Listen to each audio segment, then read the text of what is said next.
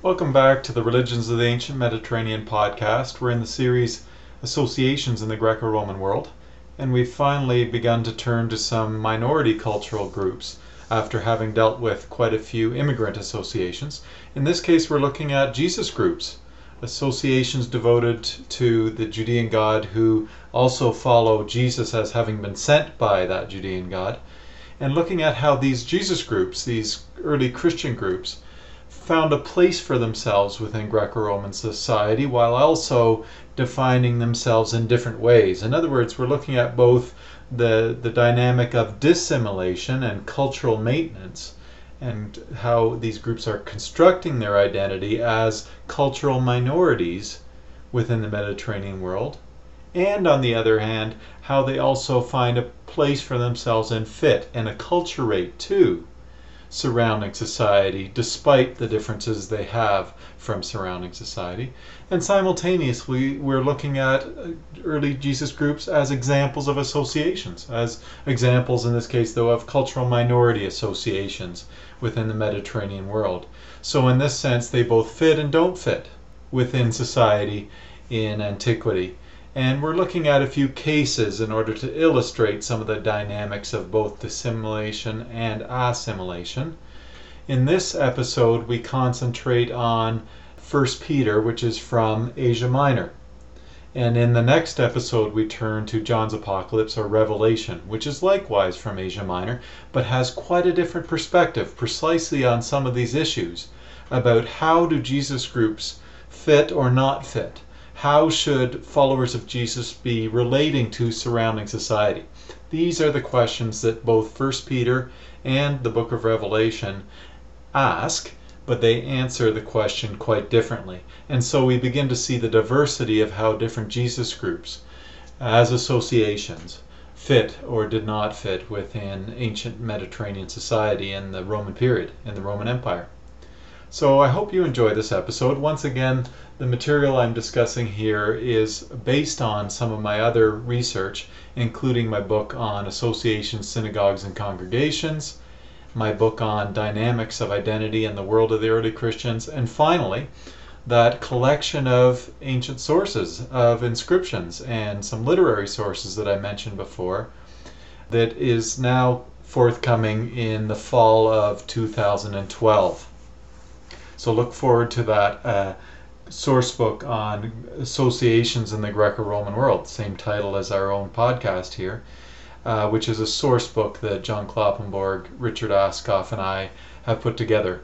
And if you take a look at the primary materials that you find there, you'll begin to get more evidence for the variety of things that are going on among associations in the Greco-Roman world, including Christian groups. So I hope you enjoy this episode. Let's talk about dissimilation and assimilation now with respect to these Jesus groups. Now, the somewhat odd thing is that usually the methods uh, of assimilation and dissimilation and acculturation and it, those sort of models and methods are used when you're studying immigrant groups. But from what I've said so far, you can see how Jesus groups, even though they may not consist of Judeans who think of themselves as Judeans sharing blood, they're nonetheless closely associated with Judean culture and with the Judean God. The other way that these methods are clearly useful is that we're dealing with a minority cultural group, even if they're not an immigrant group. They're a minority with respect to something that's extremely odd in the ancient world, and that is monotheism. Though that one factor doesn't determine everything about them, it is quite an important factor because every culture in the ancient Mediterranean world is polytheistic, to be monotheistic immediately makes you a cultural minority. Methods that we use for studying immigrants are applicable to cultural minorities, is what I'm trying to say.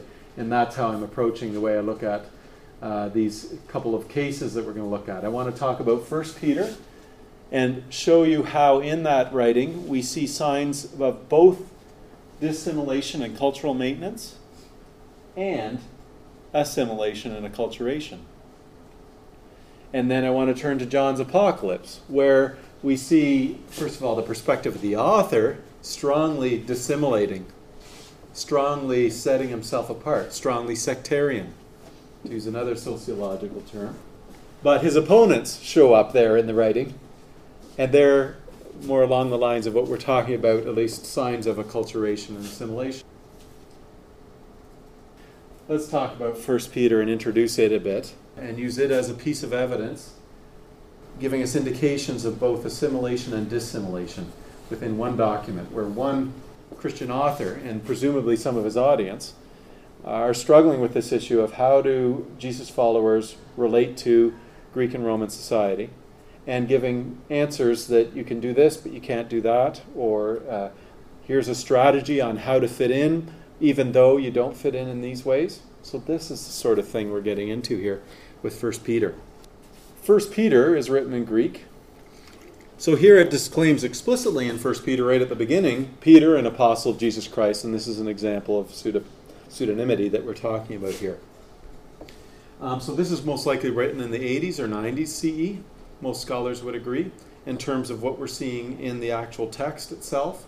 And our earliest attestations of people quoting it would place it early like that, in the late first century, as opposed to uh, much later than that. So the thing I want to draw attention to here, first of all, is how First Peter gives us evidence of a Jesus group, and at least this author, but I think even the people he's writing to are sort of on his side. That is, uh, first of all, clearly defining its identity in contradistinction to Greeks and Romans in the places where they're living. That there's quite a emphasis on distinctive identity, and that the Jesus group are different than the rest of society. There's this emphasis on dissimilation in some respects, is what I'm trying to point out to you. And there are several ways in which it manifests itself, and several pieces of evidence that show us why or what sort of factors are involved in the tensions that arise from this dissimilation, the tensions that arise from this cultural identity that this author and this group have that is different from others in the cities where they're living. I want to draw your attention, first of all, to the situation they're in. The repeated references to suffering. First Peter, if you read through it, frequently refers to suffering and implies that the audience that the author is writing to, the audience that's living in Pontus, Galatia, Cappadocia, Asia, and Bithynia, all provinces of Asia, that this audience of Jesus followers are faced with suffering is clearly indicated repeatedly throughout the letter. And it seems to be the main focus of one of the reasons he's writing to them to sort of address the suffering they're facing. The question comes up is what is the suffering? Suffering is a word that could apply to all kinds of things, right? So we need to ask the question of what are these Jesus followers faced with? And there are some indications, but let's look at a couple of the passages. Right in the first chapter of 1 Peter, he refers to them suffering various trials or tests. These other two passages are key examples of it. Chapter 3, verses 13 to 17. Take a look at that one. He's writing in the letter, he's written a variety of other things we're going to get into soon, but this is what he says at this point. Now, who is there to harm you if you are zealous for what is right? But even if you do suffer for righteousness' sake, you will be blessed. Have no fear of them, nor be troubled. But in your hearts reverence Christ as Lord. Always be prepared to make a defense to anyone who calls you to account for the hope that is in you. Yet do it with gentleness and reverence, and keep your conscience clear so that when you are abused, those who revile your, your good behavior in Christ may be put to shame. For it is better to suffer for doing right, if that should be God's will, than for doing wrong. Notice the language that comes along with the suffering abused and reviled. Look at this next passage now, chapter 4, verses 12 to 16. Beloved, do not be surprised at the fiery ordeal which comes upon you to prove you, as though something strange were happening to you, but rejoice insofar as you share Christ's suffering. So the idea is you're identifying with Christ by suffering. That you may also rejoice and be glad when his glory is revealed. If you are reproached for the name of Christ, you are blessed. And then it goes on to suffering as a Christian. It's better to suffer as a Christian than it is as a murderer, and all these types of things, right? Reproached, reviled, abused. This language is the language that comes up in connection with the suffering. The, the abuse is verbal, it's social abuse, it's social ostracization, it's, it's being called names, being reviled. Those sort of language that is being used to describe what the suffering is, is all verbal. There's no indication of violence.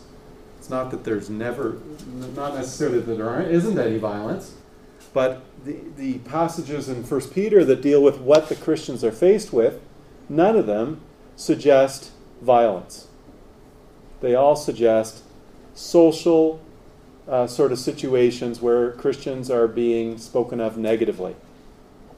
So the question is why are they suffering? Why are people reviling and speaking negatively of them? And it becomes quite clear if you look at a couple other passages now that further explain the suffering and will also tell you, in a way, this arises from the dissimilation. This arises from the sort of distinctive identity of these Jesus groups, which partly uh, originates from the Judean culture, which part, partly originates because it's an immigrant sort of God that's being honored here, that doesn't belong in Pontus and Bithynia. Uh, the, and it arises from the monotheism, is going to become very clear. Take a look at these passages here. Chapter 1, verses 13 to 19, which explains why they are being treated the way they are. Here it's, we're going to come back to this uh, soon. It's sort of in the opening of the letter. He's introduced himself. He's emphasizing their, their identity as being born anew, that they're somehow born again and that, uh, that they have this distinctive identity. He then gets into a few things here in verses 13 and following of chapter 1. Therefore, gird up your minds, be sober, set your hope fully upon the grace that is coming to you at, at the revelation of Jesus Christ. As obedient children, do not be conformed to the passions of your former ignorance. But as he who called you is holy, be holy yourselves in all your conduct. So he's here talking about God's holiness and you need to be holy. But look at the phrase do not be conformed to the passions of your former ignorance. It's talking about the, the fact that they used to do something, and now their new identity requires that they not do it. So it's telling you, first of all, that they're Gentiles, that the audience is not Judean, that the audience is Greeks and Romans living, mostly Greeks, living in the cities of Asia Minor that we're familiar with from, from our other study. Look further now. Since it is written, You shall be holy, for I am holy. And if you invoke as Father him who judges each one impartially according to his deeds, conduct yourselves with fear throughout the time of your exile. You know that you were ransomed from the futile ways inherited from your fathers not with imperishable things like silver or gold, but with the precious blood of Jesus, etc. Taken away from the futile ways inherited from your fathers. You could almost translate that ancestral ways. If you look at the Greek here, it's the same sort of language that we had in those Greek inscriptions from Delos when the Berytians or the Tyrians talk about honoring their ancestral gods and engaging in their ancestral customs. We're here seeing, though, the idea of their ancestral ways were the Gentile ways that they have now switched away from. So, what I'm drawing your attention to is it's the fact that these are Greeks who have turned to honoring a foreign god, the Judean god, and have given up honoring the Greek gods, that is actually the source of the tension that results in people reviling them and, and abusing them results in the suffering that is talked, is talked about throughout 1 Peter. So look at this other passage here now, chapter 4, verses 3 to 5. Let the time that is past suffice for doing what the Gentiles like to do living in licentiousness, passions, drunkenness, revels, carousing, and lawless idolatry. It's a specific perspective there, isn't it? I mean, we've studied what the Gentiles do uh, and it's not quite this crazy. But from the perspective of a Judean cultural perspective, Gentiles are like this. This is re- representing a Judean cultural perspective, this author. Uh, he follows Jesus, but he is representing a Judean perspective. And here it's explicitly stating that it's because they've given up those things that they're being abused. It's, it's, the connection is made explicitly. They are surprised, they, the Gentiles, are surprised that you do not now join them in the same wild profligacy, and they abuse you. There's that language of abuse that was in the other passages connected with suffering. So, the source of the suffering, the nature of the suffering these followers of Jesus are facing in Asia Minor, is verbal abuse. And the source of it is that they've, they're honoring a foreign god, the Judean god, and have given up honoring the gods of their fellows. So there you have it. They're faced with suffering. It's rooted in the fact that they have given up their former ways. Their former ways, we're now finding out, they're Gentiles. They've given up honoring the gods they used to honor and hanging out with the friends they used to have. And now they're honoring some foreign god and hanging out primarily with the others who are honoring the Judean God. And this is resulting in social tensions with others in the cities where they're living uh, that uh, manifests itself in verbal abuse and other forms. What's interesting to this situation is 1 Peter's overall response is twofold, and I'm going to begin with the first aspect of it.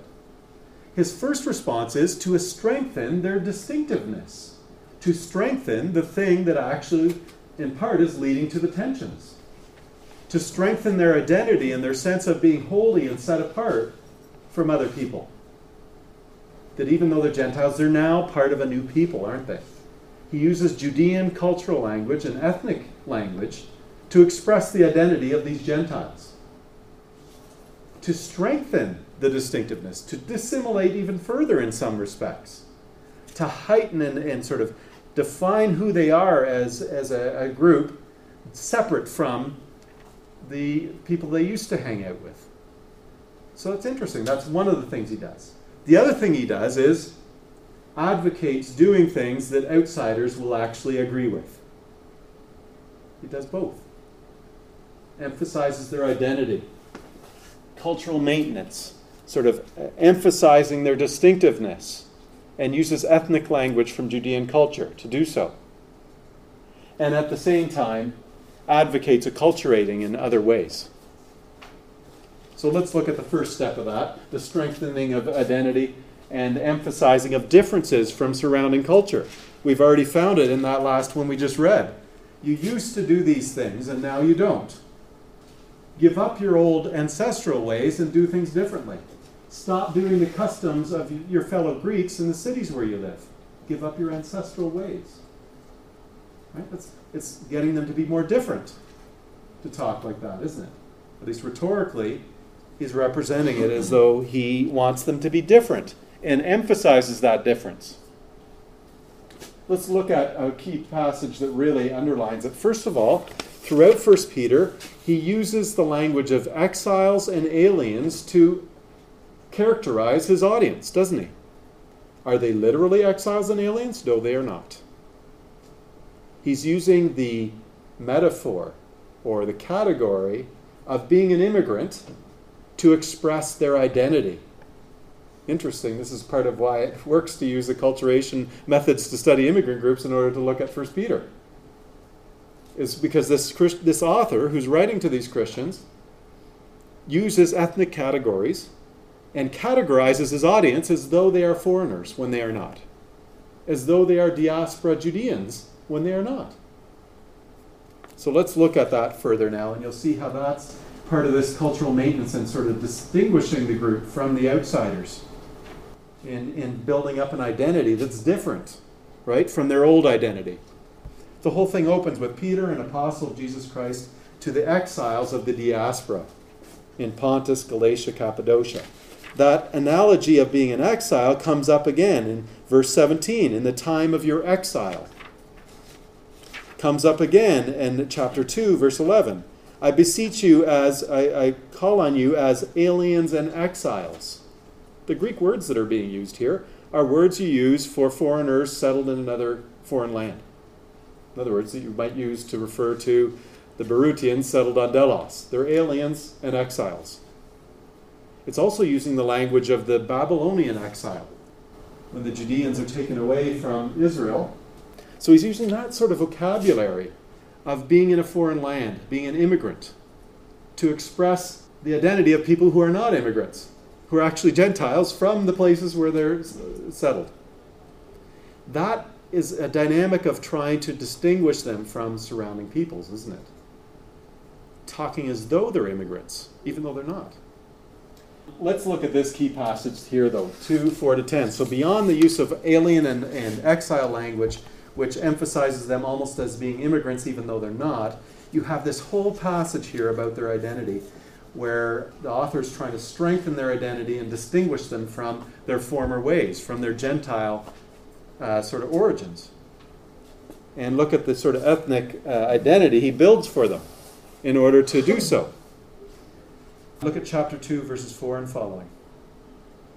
Uh, come to him, and he's talking about Jesus here, to that living stone rejected by men in, the God's, in God's sight, chosen and precious, and like living stones be yourselves built into a spiritual house, to be a holy priesthood, to offer spiritual sacrifices acceptable to God through Jesus Christ.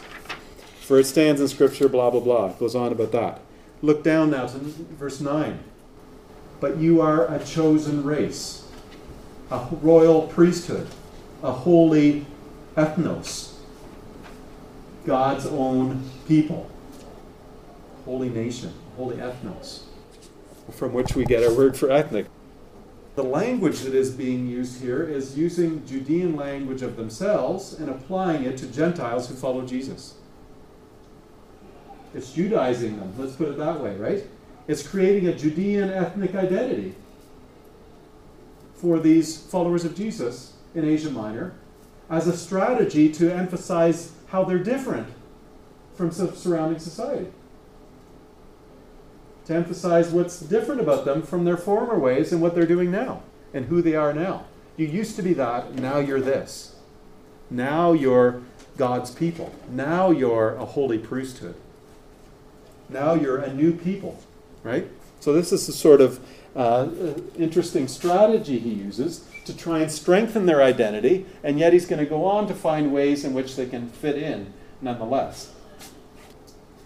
And a, an interesting thing is that this author is a bit complicated in the sense that one of the other main things he emphasizes is you guys are facing suffering. People are reviling you and abusing you verbally. This is a problem for your life. You need to find ways to lessen that. And these are the areas in which we see him advocating what we could call, using sociological terms, assimilation or acculturation, cultural assimilation, uh, as we explained it before. So let's look at the key passage. Chapter 2, verse 11. Look what he says here. So it's just after the section we just read. So it's chapters 1 and 2 have all been about identity your form, you've given up your former ways, your futile ancestral ways, you've given up. You had a life of ignorance and passions, now you're doing you're born again. Then the passage we just read about distinctive identity, you're a holy priesthood, you're a chosen race, you're a holy nation, you're God's own people. Once you were no people, now you are God's people. That whole identity thing, identity, identity, you're different. And it's using the categories of Judean culture to express it. Then it comes to this. Beloved, I call on you as aliens and exiles to abstain from the passions of the flesh. So far, so good. It's referring back to giving up your former ways still. That wage war against your soul. But look at this next thing, and this sets up what he's going to talk about for paragraphs and paragraphs. Maintain good conduct among the Gentiles, so that in case they speak against you as wrongdoers, so verbally speak against you, they may see your good deeds and glorify God on the day of visitation. He was referring to this apocalyptic expectation of a final intervention of God, the visitation. But the point is that we're emphasizing right here is here's an author, a follower of Jesus, writing to Christians, advocating that they maintain good conduct among the Gentiles so that the Gentiles will see something from it. It's implying that what he's about to talk about are strategies on how to fit in, let's put it that way. Acculturating strategies, assimilating strategies. That this author feels these are the ways in which we do fit in. These are the things we can do as followers of Jesus that do match what Gentiles would consider good conduct. He's going to go on to list all kinds of things now that are examples of acculturation, examples of the followers of Jesus do the same things as other people in the society where they live. Let me give you some context. Consistently within philosophical literature in this period, remember philosophers all aren't, aren't all about sitting and intellectualizing. They're the ethics guys. Philosophers are the ethics guys in antiquity. They're the people who spend a lot of time ta- thinking about what is good behavior, what is the proper philosophical life, and how would one define what is right and wrong within that, and how would you behave in your daily life. Philosophers, Stoics especially, that you're familiar with, are all about this, and cynics. How to live in a good way. Ethics is the obsession of philosophy, less so the intellectualizing that we might associate with philosophy in the modern context. When you turn to the philosophical literature to see how they express good conduct, to see how they express what good ethics are, how to behave in your daily life, one of the main things that recurs over and over is to have a good society, we need to have the good basis of society. The basis of society is the household, the family. There are certain behaviors and certain good behaviors that need to take place in the family in order for society to function properly. The household is the whole basis of the polis, of the city. Without good functioning households, where the behaviors in the household are func- functioning right, the whole society will fall apart. That is how many Stoic and Cynic philosophers and even Platonic philosophers talk, if you look at the literature when they're talking about ethics. Ethics begin in the house, ethics begin in the household. The whole basis of good conduct in life is good conduct within the household, which households for, together become the polis, the city state.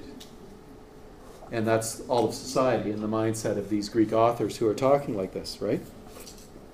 So, what scholars call this material that you'll find over and over again is the household codes. So, if you want to look it up later, you can find all kinds of literature, especially students of early Christianity, studying the household codes. When the household codes come up in Greek philosophers, in order to have a society that runs properly, we have to have proper ethics within the household, and proper ethics within the household consist of examining the relationships within the household. You have the relationship between a husband and a wife. What is proper good conduct and proper relations between a husband and wife? And they go on talking about that. You have master and slave within the household. They presume slavery and aren't against it, and it's just part of society, and it's the way they talk about it. So the master slave relationship they often talk about in these Greek philosophers. And thirdly, the parent child relationship. So these three relationships are the focus of ethics. That's the context in which you've got to realize that this is actually adopting the household codes of the Greek philosophers and saying that Christians should follow them. This whole next section is exactly that. Uh, by the way, this it begins though not with the household, but with the proper conduct within society in relation to societal institutions. These other Greek philosophers do that too. So this is where we have that one we touched on when we were talking about honoring the emperor uh, the other week, right? So we've got this, his setting it up. Maintain good conduct among the Gentiles so that in case they speak against you as wrongdoers, they may see your good deeds. He's now going to outline what good deeds are. And it turns out it's what the Greek philosophers are teaching. And it turns out it's what will be common custom within the cities where these people are living. They're acculturating to that aspect of Greek family life. And, uh, and in this case, also in how to relate to the civic and imperial institutions. Be subject for the Lord's sake to every human institution, whether it be to the emperor as supreme or to governors as sent by him to punish those who do wrong and to praise those who do right. For it is God's will that by doing right, you should put to silence the ignorance of, ignorance of foolish men. Live as free men, yet without using your freedom as a pretext for evil, but live as servants of God. Honor all men. We already know how the language of honor is so important to culture in these cities, right? And here's being advocated, not rejected. Love the brotherhood, fear God, honor the emperor. Servants, be submissive to your masters with all respect, not only to, to the kind and gentle, but also to the overbearing. Likewise, you wives, chapter 3. skipping all the stuff in between because this is sort of gives you the structure. Servants, be submissive to your masters. Likewise, you wives, be submissive to your husbands.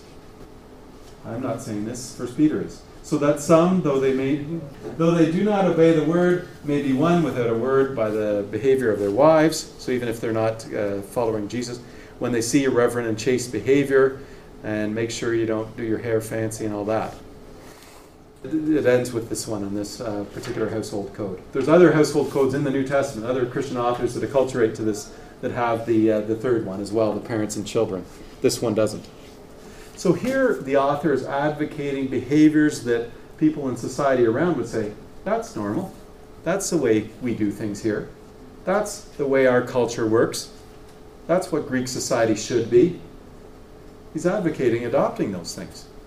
One thing to notice, though, is he does put a twist on every one of them. Christ comes into it. You wouldn't have that in the Greek philosopher talking about master slave relations or husband-wife slave relations, right? He has sort of different rationales that are punctuate the thing. But in essence, if you read these other household codes in the Greek philosophers, the, the essence of the behavior that is advocated is precisely the same. The ethics are precisely the same, even though the rationale here is because Christ suffered, you should be uh, able to suffer as a slave to your master and all that type of thing. And, and the rationale with the wives submitting to their husbands is that Sarah obeyed Abraham. Obviously, you won't find that in a Greek Stoic philosopher's writings about husbands submitting to their wives. They would have a different example they might use from some other cultural context. But here it's from the Hebrew Bible. Uh, so it puts a little spin on it, but the essence of the behaviors are the same. The same ethics are being advocated by this author that belongs to a Jesus group that would be advocated by other uh, intellectual uh, sort of philosophers in contexts where the, these Christians are living. So do you see how that could be seen as acculturation? So a guy, if you want to read further about this, who's done a whole book on First Peter on the household codes, and that deals with this to some degree, is David Balch. So he, he uh, has a whole book on this very topic of acculturation within First Peter uh, that has influenced what I'm doing here. We were sketching out the Jesus groups and seeing and sort of comparing them to Judean groups in a way, and seeing the way that they're, although they're cultural minorities, and although they're in tension with society to some degree, centered around the fact that they deny the gods of others, just like the Judeans do, despite those tensions and despite the problems those tensions can cause, there were also signs among some early Christians, among some even leaders of early Christian groups, indications of attempts to try and fit in in other respects. And so we saw that with 1 Peter. The, the question of how did Christians fit within society and to what degree did Christians participate in culture around them? That the answer to that question is different depending on which Christian you're interviewing. So it depends which Christian author you're looking at, and even within a particular writing, if you read between the lines, you may be seeing other Christian viewpoints beyond the author's viewpoint. So that's what we turn to now John's Apocalypse, as another author who has a, quite a different take on how these groups of Jesus followers should relate to surrounding society. John's Apocalypse is highly sectarian in a sociological sense. But, and this is now a recognition among a good number of scholars, he is not the majority perspective. In other words, it's been common in the past for people studying John's Apocalypse to take it as representative of all early Christian perspectives on the Roman Empire. And therefore, to say all early Christian groups are sectarian. All early Christian groups draw a strong boundary around their group and are in tension primarily with society and very little interaction with society. So that was the common scholarly approach to John's Apocalypse to take it as standard, to take it as this is what early Christians thought about their Roman Empire. That is a problem, and we've even seen that already just by looking. I could have picked a few other writings for you to look at, but even looking at First Peter gives you a strong indication of the problems with assuming that John's apocalypse is representative. Instead, each of these authors, and it's hard to know who's the majority and who's the minority, or however you want to put it, but each of these authors represents sort of different points on a spectrum of, of opinion among followers of Jesus about how you should live within society, to what degree you can interact with culture around you, what aspects of culture can you interact with. So in John's Apocalypse, the entire writing seems to be saturated with a view that you cannot live in the cities of Asia Minor and interact with imperialism in the cities of Asia Minor. It's not quite clear what you're supposed to do as a Jesus follower. Remember, he's writing John's Apocalypse, written from Patmos, a little island off the coast of Asia Minor, to seven cities on the western coast of Asia Minor, places like Ephesus and, and Smyrna and, uh, and Sardis and uh, Pergamon, and those ones that you're familiar with. And so he's writing to those Christians, trying to convince them of something and trying to convince them to view things like him. And what he's trying to convince them of is how demonic, how, how devilish the whole imperial system is. And remember that even though Rome's far away, to condemn Rome and to condemn Roman imperialism is not just to condemn the city of Rome, it's to condemn a lot of cultural practices that are happening in the cities where these followers of Jesus are living, that he's writing to. Because it's, it's, it's integrated within cultural life there. That whole uh, idea of honoring the emperors and even giving sacrifices to the emperors, but also all kinds of aspects of interaction with Roman authorities. Even though you're far from Rome, Roman imperialism is right where you are in these cities. So, for an author like this, this Judean author who believes Jesus is the Messiah, to write to other followers of Jesus, saying that the empire itself is Babylon the whore, who drinks the blood of the saints. The Roman Empire is the exact opposite of anything that can get along with Christians if it's drinking the blood of the saints, right? Which is the imagery you get in some of the visions of this apocalyptic writing. On top of that, the portrayal of the idea of the two beasts in chapter 13, who are in league with Satan. It becomes very clear when you read John's apocalypse that he is identifying the beast with many horns with the Roman emperor and with Nero specifically. And so he's demonizing the emperor, let alone saying, honor the emperor. That's that's the furthest thing from his mind, isn't it? He's demonizing the emperor. You couldn't imagine this author of John's Apocalypse joining First Peter and saying, Yeah, I agree with you. We should honor the emperor. So we're seeing this uh, a bit of an op- opposite pole on that particular issue. So it's quite clear that he's advocating a sectarian perspective. It's not clear precisely how he expects these followers of Jesus to live according to this but somehow they're supposed to distance themselves as far as they can, get as far away from the empire as, you, as, as though you're running away from Satan. How are you supposed to do that? He never clearly outlines it. The good thing about John's Apocalypse is that even within it, it indicates that some of the followers of Jesus he's writing to don't agree with him. And it's precisely on this issue of to what degree can we participate in certain cultural practices or social practices of society around us. So, in the opening letters, before he gets into the details of the visions that I was just quickly sketching that demonize the empire, before he gets to that, he writes to each of these seven churches and complains about what's going on at a couple of them. The main ones he complains about are Pergamon and Thyatira, at least the ones I want to draw your attention to again. So you can see, even within John's apocalypse, we have evidence of the fact that other Christians have a different perspective than he does. Maybe these other Christians are a little more in line with what First Peter thinks. We don't know enough about them to build up a profile and then compare it to the profile of First Peter. Besides that we know that the condemnation of them by John is based on the fact that they're eating idol food and that they're committing fornication, as he calls it. So, does anyone know how the Hebrew Bible uses the idea of fornication for a variety of purposes? In other words, in the Hebrew Bible, in the Old Testament, you have the idea of fornication very important in, in the idea of how the Israelites, how God's people relate to God. Does anyone know how the Hebrew Bible uses that analogy of fornication? So, the way that worshiping other gods is characterized throughout the Hebrew Bible is whoring around on God. That's quite the person to be cheating on. So the whole of God's people is cheating on God, is the analogy that's used throughout the Hebrew Bible. When they worship the gods of other people, or when they participate in the culture of other people Canaanites, Phoenicians, the surrounding peoples that are in the time of the Hebrew Bible. This is what you need to know when you're reading John's Apocalypse, when he accuses them of eating idol food. That's quite clear idol meat, food sacrificed to idols.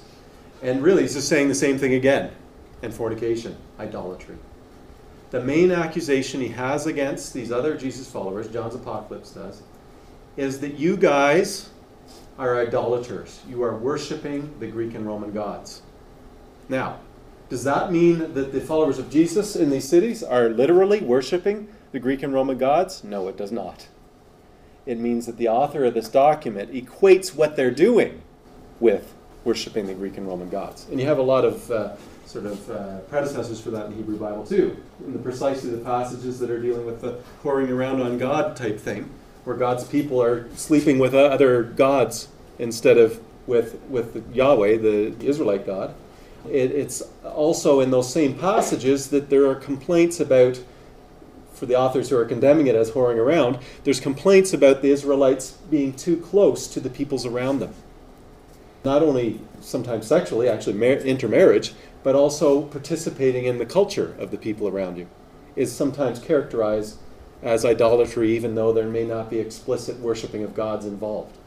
So you're starting to see this overall background to this.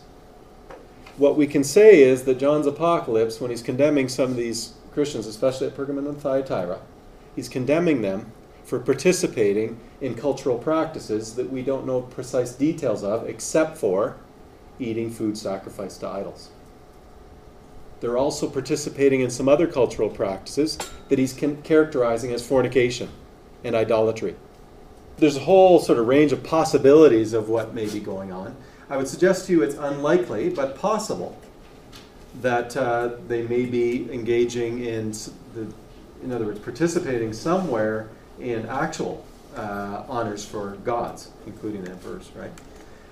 more likely, in my opinion, is that they're participating in maybe honoring the emperor without thinking of him, of him as a god, for example, but that's a speculation. Or um, hanging out with friends who aren't followers of Jesus a whole lot more or just as much as they hang out with the followers of Jesus. Or continuing to go to the guild that you belong to. You're a purple dyer living in, F- in Pergamon, and you're still a member in the guild of purple dyers, and you're a member in the group of Jesus followers. But John is clearly seeing whatever that participation is as idolatry. Too much involvement in surrounding culture, too much involvement in society. And he's condemning that. So the letter to Pergamon's in chapter 2, verses 12 and following, where he characterizes them as people who follow the teaching of Balaam. And then at Thyatira, which is also in chapter 2, he condemns people for following Jezebel. These are also uh, characters from the Hebrew Bible that he's sort of putting onto certain particular people there in order to demonize them. Jezebel is the famous person who misleads the king of northern kingdom to uh, worship the gods of other peoples. Exactly this fornication metaphor that we're talking about, and literally fornicates with the king in order to get him to fornicate with the gods of other people. That's the sort of way that this is talked about in the Hebrew Bible he's calling some follower of Jesus there, a woman, in Thyatira, he's calling Jezebel in order to ring of that whole story in the Hebrew Bible of someone who leads you to participate in the culture of other peoples. Right? So you, is that clear now how that all works? So even within a, one writing, you can sometimes find the signs of that spectrum of opinion that we're talking about that relates to how the Jesus groups how strong a line between them and surrounding society is drawn, how permeable is that line around the group in relation to broader society, what things can you participate in, what things can't you. Different opinions. And that held also for the Judean groups too. I mean, there was no one answer as to what degree of assimilation every Judean group had. There would be differences from one group to the next.